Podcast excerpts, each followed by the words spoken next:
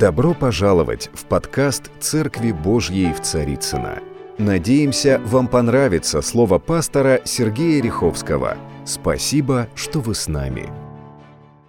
Сегодня я буду говорить э, следующую часть проповеди «Несгорающий куст», как сказал сегодня драгоценный Андрей.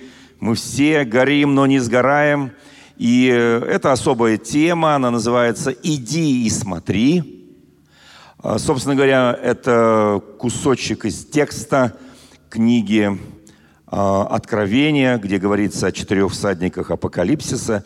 Я не буду сегодня их расшифровывать, э, что значит конь белый, что значит конь, кто помнит дальше, рыжий, вороной и какой еще бледный, бледный, правильно. Но это символы сегодняшнего времени. И эти всадники уже скачут. И это не только сказал генеральный секретарь ООН, господин Гутерреш, но это реальность сегодняшнего времени. Не сегодня я буду об этом говорить, я продолжу ту тему, чтобы подвести некое важное основание для будущего. Итак, мы знаем, что мир, все живое и неживое тоже, были созданы Словом Божьим. Когда Бог говорит Слово, то происходит действие – за Божьим Словом всегда стоит действие. И сказал Господь, да будет свет, и стал свет. Да будет Тверь, и стала Тверь. То есть, что такое Тверь, кто помнит? Тверь – это не земля. Это не город Тверь. А что такое Тверь? Тверь – это небо. Ну, старое русское слово, друзья мои. Ну, так написано в синодальной Библии, мы это любим повторять. Итак, шесть раз сказал Бог – и сотворил землю, все, что населяет землю, природа. И Он это створил своим словом. И в первой главе Евангелия от Анна написано, в начале было Слово, и Слово было у Бога, и Слово было Бог.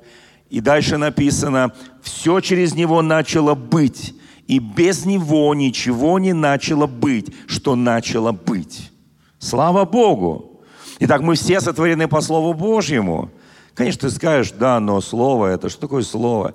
Я тут на днях прочитал э, изыскание одного ученого, он не совсем верующий, более того, он агностик. И он очень большой специалист по звукам. И он доказал на одной научной конференции, что все звуки, все слова, которые прозвучали за тысячелетия, сказанные человеком в любой части мира – они все находятся во Вселенной. И что мы уже на, на, подходим к такому моменту, когда будут созданы специальные приборы, которые могут улавливать эти слова и озвучивать эти слова. Вот почему написано в Священном Писании от своих слов человек будет оправдан или осужден.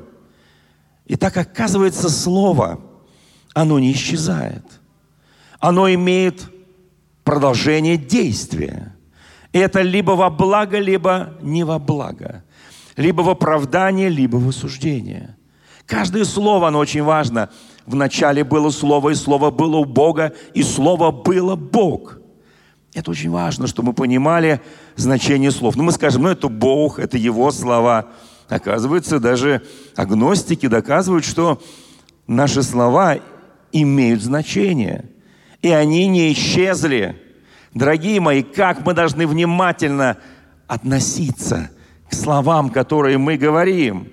Они, оказываются, в какой-то момент становятся плотью, так говорит Священное Писание. И Слово стало плотью и обитало среди нас. Иисус все творил Словом. И когда Он говорил слова, происходило действие – Вспомните одну историю, которая произошла с Иисусом Христом, когда у одного сотника римского заболел любимый слуга, который был очень верным, который очень э, был посвященным этому сотнику. И он заболел, и он был при смерти. И сотник пришел к Иисусу Христу. И Иисус Христос согласился пойти к нему в дом и помолиться за этого слугу. И тогда внезапно сотник говорит слова, которые непонятны многим людям. Даже того времени. Он говорит, не утруждай себя, Господи. Тебе не нужно идти в дом мой. ибо почитаю себя недостойным, чтобы ты пришел под кров моего дома. Но скажи только слово, потому что я человек подвластный, когда я говорю слова со властью, то мои слуги это исполняют. Мои воины это исполняют. Я даже не задумываюсь над тем, что они что-то не исполнят. Вы знаете, мы нам бы встать вот на эту позицию, да? Когда Бог что-то говорит, мы исполняем. И, Господи, Ты не задумывайся даже, мы обязательно исполним. Благодать-то какая исполнит Слово Божие. И Он говорит, тебе не нужно идти ко мне домой. Просто скажи. Иисус говорит, такая вера, уникальная, удивительная вера. Иди, твой слуга выздоровел. Слово. И пока сотник говорил эти слова, пока Иисус отвечал ему, Слово, оно коснулось этого больного слуги и исцелило этого слугу. Слово. Мы сейчас находимся в особое время, когда Слово начинает действовать. Поверьте, это правда. Знаете, есть биржи, нефтяные, финансовые, всякие биржи. И кто-то из политиков скажет какое-то слово. И начинается шторм на этих биржах. И прыгают туда-сюда курсы, прыгают валюты, прыгает нефть, прыгает газ, все скачет. Просто сказано слово. Какие-то бедствия, какие-то эпидемии, какие-то болезни. И мгновенно все рынки на это реагируют. Просто кто-то сказал. Даже не дожидаясь действия уже начинается реакция. И совершенно не обязательно, что это действие будет. Слово, оно работает. Мы привыкли верить советские люди. Поднимите руку, кто был советским человеком. Знаете, чему мы верили? Советским газетам. Мы верили дикторам центрального телевидения. И если они говорили, то мы говорили, ну, конечно, это правда. Ну, лгали, конечно, они, но это уже вопрос другой. Вы знаете, друзья мои, это слово, оно нас формировало. Оно сделало нас людьми, которые верят ящику, верят газетам, верят словам начальствующих, кроме Господа. Потом пришел период, когда мы вдруг в 90-е годы стали христианами. И мы обратились к вере в Бога. И мы стали искать Бога. Но найдя Бога, мы в какой-то момент перестали читать Слово, перестали молиться, перестали доверять Его Слову. И стали жить, как нам кажется, с нашей точки зрения, правильно. Вы знаете, древние пророки говорили всегда, так говорит Господь. Иисус говорил, я когда вижу Отца моего творящего, я творю. И я, вот это Слово Божие становится плотью и жизнью для нас. Вы знаете, друзья мои, конечно, Слово, кто-то скажет, это оружие Божие – знаете, Писание написано, мы часто не знаем. Послание к римлянам, 8 глава, кто-то читал наверняка. Мы сейчас опять прочитываем с вами Библию. И так будем делать каждый год, потому что без Слова Божьего, которое есть острее меча обоюдоострого, ну мы ничто на самом деле. Бессмысленна жизнь. И неважно, какой жизнью ты живешь, жизнью насыщенной, жизнью где-то там вот в укромном уголочке, вообще не важно, какой ты жизнью живешь. Но Слово Божье, оно источник истины. Вот что говорит Писание. Мы не знаем, о чем молиться, как должно молиться. Оказывается, не, он, кто-то знает молитву «Отче наш», там «И жеси на небеси», кто-то чего-то знает и могут помолиться там 50-й псалом, 90-й псалом, живые помощи. Но на самом деле Писание говорит, мы не знаем, о чем молиться, как должно молиться, но сам Дух Святой – ходатайствует за нас воздыханиями неизреченными. Он один знает, какая мысль у Духа, у Бога. И вот это вот слова, которые мы говорим, Иисус Христос не сказал ни одного слова, которое бы не исполнялось. Когда Бог говорит в начале, то Бог говорит и в конце. У Бога ни одно слово не теряется, потому что оно есть истина. Слово это оружие Божье. Однажды Иисус Христос сказал в Евангелии от Матфея в 10 главе, «Не думайте, что я принес мир. Я принес меч. Меч, который будет разделять отца и сына, мать и дочь, меч. Меч, который будет делать, Боже мой, зачем? Для нас Бог – это любовь. Для нас Бог – это то, что объединяет. Почему меч? Потому что Он правду сказал, когда Слово Божье звучит, оно не оставляет никого равнодушным. И одни принимают это с радостью, а другие отторгают с ненавистью. И это нормально считается. Меч. Но однажды Христос спросил там в Гефсиманском саду, перед тем, как идти на распятие, перед тем, как идти в Синдрион и быть там преданным и распятым, он говорит, есть у вас мечи? Они говорят, да, пару мечей есть. Но мы забываем иногда, что слово «меч» – это всегда в духовном смысле означает Слово Божье. Меч как Слово Божье, которое проникает до глубин духа человеческого, составов мозгов. Нет ничего сокрытого от нем, судит помышления сердечные, и нет ничего сокрытого от него. Все обнажено пред ним. Мы забываем. Знаете, он поэтому сказал, что этот меч, послушайте, можно по-разному использовать слова, можно разный смысл не вкладывать. Но давайте помнить, что это меч. Либо как скальпель хирурга, который отрежет лишнее. Либо меч, который убивает. Либо-либо. Знаете, вот почему в Священном Писании написано, кто говорит, говори как слова Божие. Как слова Божие, это означает, ты бодрствующий. Ты говоришь как слова Божие. Это не означает, ты какой-то скучный человек. С тобой неинтересно. Мир духовный настолько насыщен – настолько интересен, настолько лучше любого другого мира. И когда ты погружаешься в этот мир, ты начинаешь плыть в этой океане божественного откровения. Эти глубины Божьи начинаешь познавать. Это уникальный мир, универсальный мир.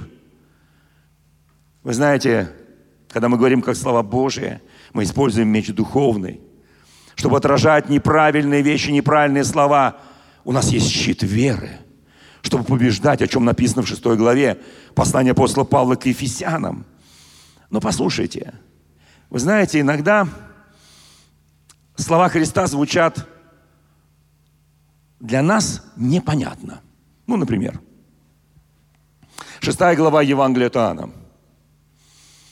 «Иди и смотри, скажет Господь Иоанну, вот этому Иоанну, который написал это Евангелие от Иоанна, Посмотри, как будут выходить конь белый, конь рыжий, конь вороной и конь бледный. Посмотри. И если ты увидишь, ты поймешь этот смысл. Я буду об этом говорить в следующий раз. Ты поймешь смысл каждого коня, каждого периода истории современного человечества.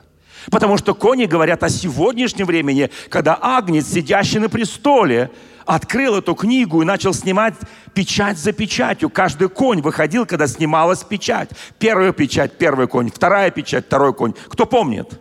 Он единственный агнец, как бы закланный, имел право снять эти печати. Их было семь. Теперь смотрите. Шестая глава Евангелия Таана. Многие ученики соблазнились, когда он говорил о своем теле. И он сказал, если вы не будете пить крови Сына Человеческого и есть плоть Его. Даже для современного человека это звучит чего? Пить кровь? Тело? Вы что, с ума тут все подходили, что ли? Вы что, людоеды, что ли? Что случилось? А там о другом написано. Когда нет божественного откровения, когда мы не пропустили Слово через себя, пока Слово не стало в нас жизнью, плотью, то есть плоть – это жизнь, не стало жизнью плоти нашей, мы будем в искаженном виде понимать и слышать разные слова, которые, послушайте, у Бога одна логика, у нас другая логика. На примере истории Гедеона я сейчас скажу это. Послушайте, у нас разная логика. Логика построения мыш... вот нашего мыслительного аппарата и то, что мы говорим.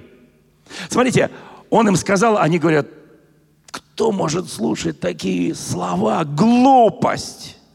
И сколько там, кто помнит, учеников ушли от него сразу? Несколько десятков. Просто ушли от него. И он обращается к оставшимся 12. И он им говорит, внимательно, что он говорит. Вот что он им говорит. Не хотите ли и вы отойти? Он им дает предложение. Это не приказ. Не хотите вы отойти? Ну и уходите. Глаза бы мои вас не видели. Неверные. Послушайте, он их спрашивает. Как есть слава у Бога очень много значений слов. Он вкладывает в разные слова разные значения. Может быть, даже одно и то же слово, но с разным значением. Не хотите ли вы отойти? Он им предложение делает. И они либо на его стороне, либо не на его стороне. И один из них говорит, куда нам идти, Господи, ибо Ты имеешь глаголы вечной жизни. Куда нам идти? Что имеет? Он имеет какие-то особые откровения, он имеет какие-то особые богатства, он имеет какие-то дворцы, он имеет какие-то, не знаю, там, что там у него, престолы. Нет. Он имеет глаголы. Старое русское слово «глагол» означает «говорить». Глаголы вечной жизни. Это не просто глаголы, это глаголы вечной жизни. Хочешь жить вечно? Не только здесь на земле – прожить жизнь, неважно, счастливую, несчастливую, как э, нищий Лазарь или как богатый богач. Это вообще не важно. Здесь закладывается определенное основание будущего. И не важно, что ты имеешь. Я помню, когда с моим известным братом, который сегодня тоже член президентского совета, мы, я ходил в школу в одну смену, папа в тюрьме уже второй раз за Христа – я за ним донашивал, он за мной донашивал. Он приходил, мне отдавал обувь, одежду, я шел потом. И так, и так каждый день. ничего. Выжили. Состоялись. Почему? А потому что не полагали упование на человека, а полагали упование на Бога. Вот и все. Вы если спросите, а знал ли я, что советская власть прекратится? А знал ли я, что вот это вот изменится? Нет. Я просто верил, что праведник верою жив будет. Я верил глаголом Божьим вечной жизни. Потому что куда нам идти, Господи? Куда мы пойдем? И тогда он там, он там целое учение, удивительное учение. Но послушайте, давайте вернемся. Там сказано, есть еще одно место Священного Писания. Помните, когда привели к нему человек, он сказал, сказал, прощаются грехи твои. Они говорят, богохульствуешь. Он говорит, да вы неправильно слышите, у вас, у вас слуховой аппарат неправильно настроен. Вы неправильно понимаете слова. Лазарь спит, вы думаете, он умер, он спит. Неправильно воспринимаете слова. У меня другой язык, у меня другая логика языка. Вы знаете, есть такая одна история. Кто помнит, в книге чисел, в 21 главе, 9 стих, когда народ Божий, который шел из э, земли э, рабства в землю обетования, из Египта они шли в обетованную землю, как всегда начали грешить. Ну, у них так периодически, знаете, так успокоится немножко все, а потом что-то случится, они, их, их, их понесло. Бывает так, что нас несет иногда? А, ладно, понесло так понесло выпью свою чашу до дна. Кто тебе эту чашу предложил хоть? Бог тебе не предлагал эту чашу пить. Знаете, их понесло. После того, как их понесло, здесь случается одна такая штука. Змеи вышли откуда-то и начали жалить всех, кто понесло. И они стали умирать. И там Моисей и Аарон, они взмолились Господу и сказали, Господь, защити. Бог говорит, хорошо. И он говорит, возьмите шест большой, чтобы было видно, а там уже больше миллиона, миллиона полтора людей было, чтобы было видно в любой части этого огромного стана. И туда расплавьте медь и сделайте медного змея и овейте его вокруг этого шеста, чтобы было видно этого медного змея, поднимите максимально выше, чтобы любой человек, это, это символ распятого Христа – Сделайте так, чтобы это крест, но это не был крест, это было вот шест, обвитое этим змеем, чтобы можно было и всякого, кого ужалит змея, если он посмотрит, взглянет вот на этого змея медного, он будет мгновенно исцелен. Пройдут столетия, и когда мы посмотрим на крест, на крест нашего Господа, я не имею в виду сегодняшние все символы, я, я, вот послушайте, я за то, чтобы были кресты на храмах – Я за то, что мы там носили, там, не знаю, там, кто нательный крест, кто, кто чего хочет. Это право, это, это наше отличие христиан от нехристиан. Но я никогда не буду молиться на этот крест. Я молюсь моему Господу и Спасителю, который висел на этом кресте. Потому что Он единый посредник между... Вот у нас в символе нашей церкви есть крест. Но кто-нибудь видел, чтобы я когда-нибудь молился на него? Нет. И не увидите. Потому что когда тысячи евреев были исцелены, которые смотрели на этого Нехуштана, так по-еврейски звучит. Знаете, что это по-еврейски звучит? Нехуштан. Кто знает иврит? Поднимите руку, иврит. Это звучит кусок меди. Кусок меди, и все. Больше ничего. Не хуш-ан, не хуштан. Вот как это звучит. И они столетиями продолжали. Бог им дал этого змея на один раз. Это был важный змей, важный. И Бог сказал, кто посмотрит, будет исцелен. И они были исцелены. Но они продолжали дальше. Прошло столетие, второе, Давид пришел, Соломон пришел, великие цари Израиля пришли, великие победы, великая, великая страна. Но уже четвертая книга царств встает новый царь Осия. И Осия отменяет высоты, вырубает рощи священные, кто помнит, да? И берет этого змея, Нихуштана, медный кусок – и он понимает, то есть, знаете, когда он, когда Моисей с Ароном из, вот выливали и вот этого змея, народ бегал и кричал, быстрее, быстрее, быстрее, быстрее. Потому что если это не произойдет, мы все поумираем. Смотри, змея ползет, змея ползет. Быстрее, змея, быстрее поднимай. Я уверен, что массы людей подбежали, подняли и начали исцеляться. Но потом они начали кадить этому змею. Из кадильницы. Они начали поклоняться ему как поклоняются божеству. И вот здесь произошло Осия уничтожает этого змея. Потому что един посредник. Да не будет у тебя иных богов пред лицом моим, сказал Господь. Знаете, когда мы слышим Божье Слово, и Он говорит, сделай змея. Ты его сделал. Поднял. Исцелились. Как думаете, что, нужно делать дальше? Расплавить этого змея. У нас есть маленькие змейки у, у, у многих из нас. И мы их так тешим, лелеем. Они такие близкие для нас, понятные для нас. Такое, знаешь, такое местечко у нас змеиное бывает. И нет, вы святые, у вас такого нет. Кроме Господа мы никому не прибегаем, правда, друзья мои? Никому не поклоняемся, правда, да? И у нас единый, кому поклоняемся, это Господь Иисус Христос. Это наш Бог, Отец, Сын, Дух Святой. Мы поклоняемся и чтим. Мы не вот этих древних змеев никаких там... Да, они, нам скажут, «А, они такие великие, они вот исцеляли через... Да не они исцеляли, а Бог исцелял. Он говорит, просто набери в себе силы, подними свои глаза, ты уже укушен. Ты уже почти умирающий, просто подними глаза. Потому что человек тогда нуждался в чем-то видимом, материальном, и слово стало плотью. Мы часто забываем эти вещи. А потом смотри на меня живого. Ты уже не укушенный, ты уже исцеленный, ты уже христианин. Смотри на живого Бога, смотри на небеса и поклоняйся живому Богу.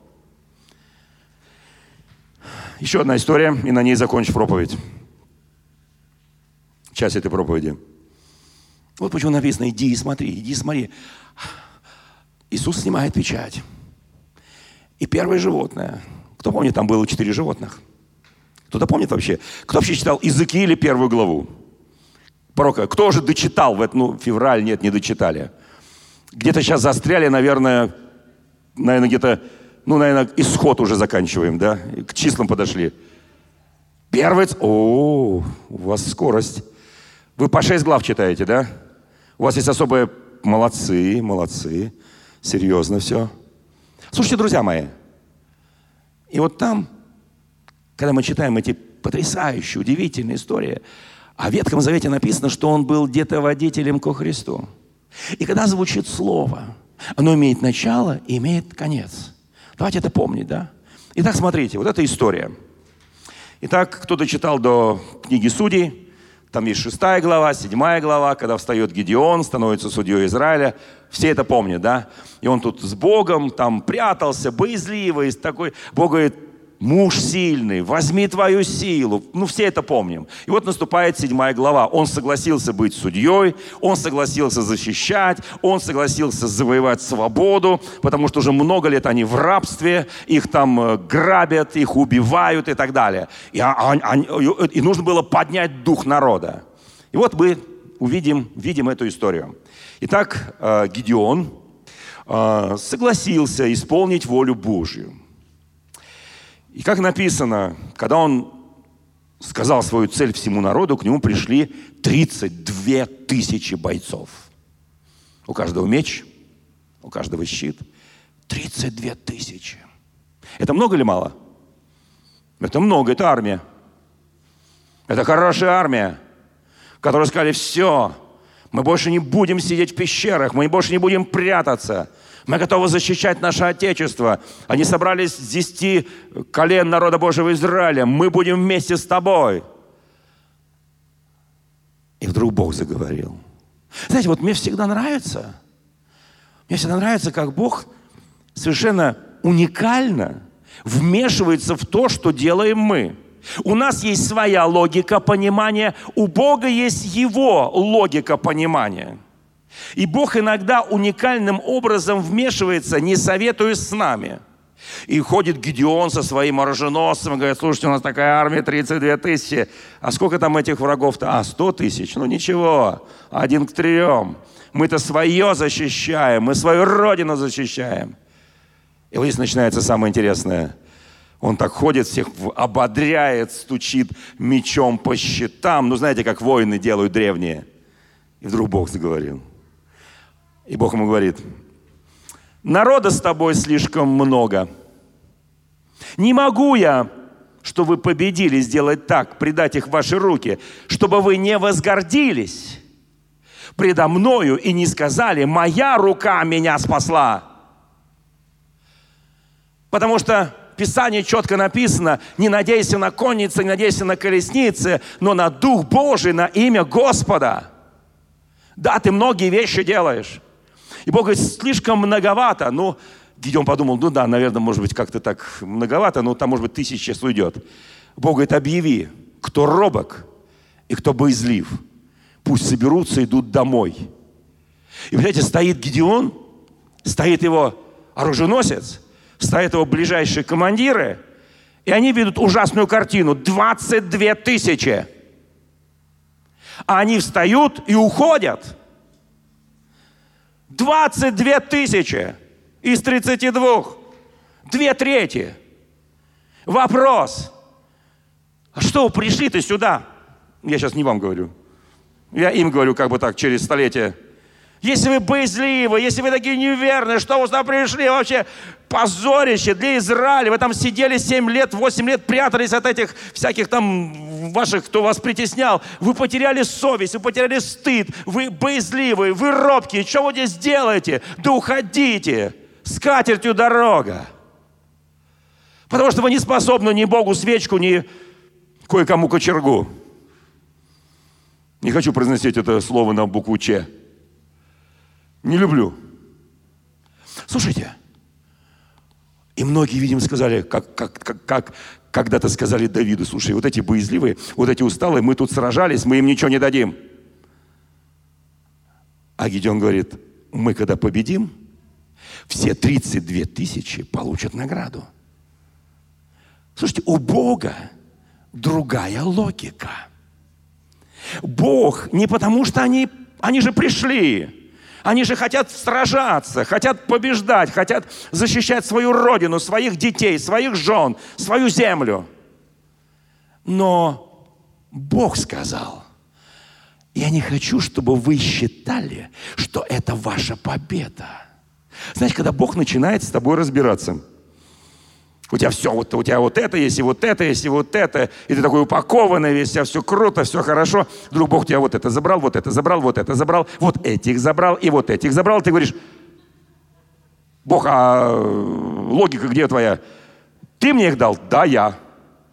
Ну я же, послушай, я уже роса на траве, трава на росе. Я, я, я уже все делал. Ты меня убеждал, я это дерево срубил. Ты мне говорил, муж сильный, возьми свою силу. Бог, ты меня прям на ходу ее забираешь. И знаешь, первый вопрос, что я тебе сделал? Ты меня позоришь перед кем? А эти 10 тысяч стоят и говорят, да, мы смелые. Они говорят, мы смелые. Гедеон, да прекрати, нормально все, пусть эти боязливые. Они уже как крестили, они уже на них штампы повесили. Пусть они уходят. Это преступление. Когда Бог те, от тебя забирает кого-то, чтобы явить среди тебя свою славу, никогда не поноси тех, кто ушел на время от тебя, чтобы победа была не твоя, не их, а Божья. Кто понимает, о чем сейчас я говорю? Слушайте, а мы их уже там, мужник клеймо повесили, мы сказали, вот такие нехорошие ребята, редиск. Послушайте, это Бог их от тебя забрал. На время. На время. На небольшое, поверь, время в рамках вечности. На совсем маленькое время, какие-то мгновения вечности Бог забрал. Чтобы ты не думал, что ты можешь все. Бог иногда бывает, Ой, такой друг у меня был. Кинул, представляешь, кинул, пастор. Ко мне пришел, кинул, на деньги кинул. Что мне с ним делать? Пишу, иду заявление в полицию. Я говорю, слушай, он тебя на время кинул. Не может быть. Я говорю, ну, нет, ты, конечно, делаешь, что хочешь, но помолись сначала. А вот это, вот это, вот это, вот это. Знаете, и потом, и Бог говорит, послушай, ну, это, говорит, ну, Гедеон уже успокоился, думаю, ну, ладно, ладно, ладно уже. И Бог ему говорит, слушай, у тебя осталось сколько? Десять, десять. Господь говорит Гедеону, все еще много у тебя народа. Говорит, Бог, там сто тысяч против меня. Бог, где логика? Ты хочешь, чтобы у нас вообще вот опять Израиль поселился в этих пещерах? Ты опять это хочешь? Опять нас будут обирать все, кому не лень. Многовато. А многовато это сколько? Если скажу, ты прям упадешь сейчас, поэтому говорить не буду. Поэтому ты сейчас сам определишь, сколько тех, которые пойдут сражаться. И знаете, и мы начинаем копаться в себе и говорить, Бог, за что? Бог, почему? А что ты такого сделал? Начинаешь вспоминать все, что было, чего не было. А вдруг кто-то подумал, начинаешь уже каяться, уже во всем покаялся. У кого-то бывало такое? Уже там уже попросил прощения у всех, потом думаешь, а Бог говорит, ну пусть они к воде подойдут. Такой Бог интересный. Они все, все 10 тысяч стали около воды. И Бог говорит, пускай они пьют воду. Поднимите руку, кто когда-нибудь пил без чашки, стакана, кружки, вот просто пил воду из озера. Я с Байкала много пил, я там служил срочную. Э, озера, Подмосковье, там не знаю кто откуда, да, какие-то чистейшие вода. Как вы пили? Расскажите просто мне, как вы пили эту воду. Ну, я, где моя жена родилась э, на Черном море, там пить нельзя, ты понимаешь, да, вот эту воду пить нельзя, да. Вот. Э, как вы пили? Как вы пили? Ладошками, да? Ладошками. И локали с ладошки, да? Или просто нагинались и пили прям из воды без всякой ладошки. Было такое? Под, если удобно, да, если... Под, поднимите руку, кто с ладошки пил из озера, с речки чистой, с источника. А кто не с ладошки, просто вот так вот пил. Ну, вот видите, какие. Другие, видимо, ни там, ни там не пили. Ну, понятно. Слушайте, друзья мои. Да Бог говорит. Слушай, Гедеон, вот те, которые будут черпать ладошкой – и лакать, как собака, отдели в одну сторону. А те, которые будут прям пить с воды, без всякой ладошки, в другую сторону. И он смотрит, опа, понятно. 300 отошло в эту сторону, 9700 отошло в эту сторону. И он говорит, ну сейчас Бог скажет, вот эти 9700 твои. Он говорит, проводи их домой. Он говорит, кого? Вот этих 300? Нет, 9700. Бог! Это нелогично. Бог говорит, это очень логично. Я хочу тебя кое-чему научить. Потому что не воинством и не силой, но духом уст моих. Я хочу тебе кое-что показать. Послушай, вы знаете, мы живем здесь. Нам очень хочется, чтобы он нам прибавил, еще прибавил, прибавив, еще прибавил. Еще что вокруг нас это все окружало. И ты ходишь как царь, как император. И говоришь, это мое, мое. Это мы все тут, знаете. Бог говорит, послушай, будет день. Навуходоносор говорил, это я построил. Это мой разум все сделал. Это великий и величественный Вавилон. Это я построил. Бог говорит, все, бинго. Кто еще помнит это слово? Семь лет ты будешь как вол. Но потом тебе востребуют, и ты станешь опять царем. Это же безумие. Да если выгоняли в России царей, то их выгоняли навсегда. Но когда Бог делает, когда Бог говорит, Гедеон, эти 300 настоящие воины – не потому, что они лучшие, а потому, что вот в этой ситуации они тебе нужны. Потому что они не скажут, мы победили, Мадиатян, мы победили. Они скажут, когда будут... Послушай, а он говорит, Бог, можно я опять вернусь в свою пещерку? Бог говорит, ты испугался? Да, Бог, я испугался. Ну, там видно из текста. Да, я испугался, Бог. Чего ты испугался? Ну, потому что ты у меня забрал 21 700. 31 700, простите математику забыл. И ты мне оставил каких-то 300. Да, я испугался. Руку, кто, кто пугался, когда Бог начинает обрезание делать в твоей жизни. Что-то меняет резко в твоей жизни. И ты говоришь, Бог, Бог, Бог, подожди, остановись, остановись, остановись. И он говорит, Бог, остановись, подожди, подожди. Господи, ну, 10 детей забрал, богатство забрал, овец забрал, все рухнуло, все, все умерло, я прокаженный. Ладно, жену ты зачем не забрал? Лучше жену все остальное оставил. Ну, так некоторые говорят мужья. Я об этом буду говорить больше 23-го. Слушайте, Бог почему? Бог, я хочу понять тебя. Мое слово, оно имеет начало, а оно имеет конец. Послушай, Гедеон, ты, видимо, меня не дослышал. Ты боишься сам идти один в стан врага. Вижу, боишься. Возьми слугу, пойди вместе с ним. И подойди к ближайшим палаткам, где живут воины, где живут бойцы, где живут военачальники, и преклони ухо твое. Если ты меня плохо слышишь, преклони ухо и послушай, что они будут говорить. И он крадется в этот стан неприятельский. Господь ему перед этим сказал, послушай, я хочу, чтобы ты услышал от врагов.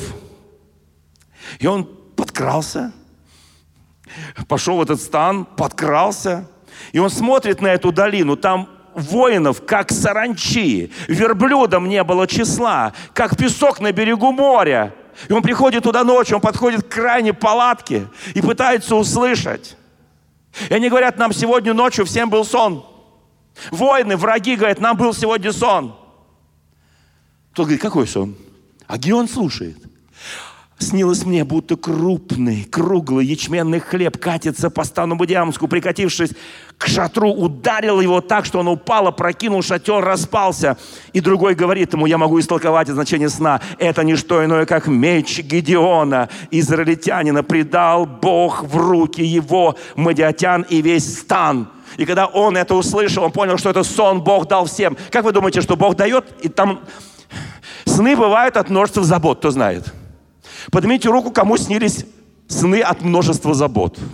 Кошмарики снились. Когда ты догоняешь, догнать не можешь. Когда ты пытаешься выпить, не можешь напиться. Ну, это, я там не знаю, там есть, как, есть такие сны, что лучше их даже не рассказывать, да? Вот. Они говорят, нам всем снился одинаковый сон. И он это услышал. Он возвращается и говорит, нападем. 300 человек против 100 тысяч. Мы нападем на рассвете. Они взяли пустые кувшины положили туда светильники, взяли мечи с криками «Меч Господа и Гедеона». И когда они бежали, весь стан врагов рассеялся. Им даже не надо было сражаться. Я очень хочу, чтобы мы правильно слышали Бога.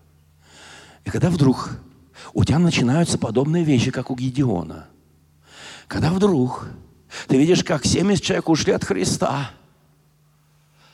А ты тут как-то с 12 то ли уходить сейчас, то ли и ждешь, что скажет пастор. А пастор скажет то, что говорил Христос, не хотите ли вы уйти? Я не знаю, есть... Послушайте, мы для... Мы почему спаслись? Мы почему в церкви-то? Ради пастора, что ли? Боже упаси! Надеющийся на человека будет что там написано, кто помнит? А? Не понял? Постыжен. Проклят. Проклят. Постыжен, проклят. Мы к Иисусу пришли. Мы в Его церковь пришли. Эта церковь, она не имеет названия, конфессии. У нас здесь условный, потому что Министерство юстиции требует. Это все названия наши конфессиональные и прочие, церковные, в Царицыно, хоть за Царицыно, неважно где, там, не знаю, тьму, тьму таракань где-нибудь. Это вообще не важно. Это не важно, послушайте, потому что из всех народов и племен Бог создал себе церковь, о которой сказал, врата ада ее не одолеют. Я хочу, чтобы мы научились любить, чтобы мы слышали Бога, чтобы мы говорили слова, которые Он вкладывает в нас, чтобы мы несли исцеляющую силу Его, Евангелия, чтобы мы делали то, что написано в Священном Писании, чтобы мы спасали мир для Христа, не для себя любимого, а для Христа, чтобы мы не привязывали к себе ни одного человека, а привязывали к Иисусу Христу. Потому что если к себе привяжем, и что-то с тобой случится, а таких случаев вагон и маленькая тележка даже в Библии, ты потерял человека для Христа. Но если ты привяжешь его к Христу, он никогда не отвяжется. Эти семьи потом вернутся. Вы знаете об этом? Они потом вернутся и станут сильными служителями. Дорогие друзья, спасибо, что были с нами – и до встречи на следующей неделе на подкасте «Церкви Божьей в Царицына.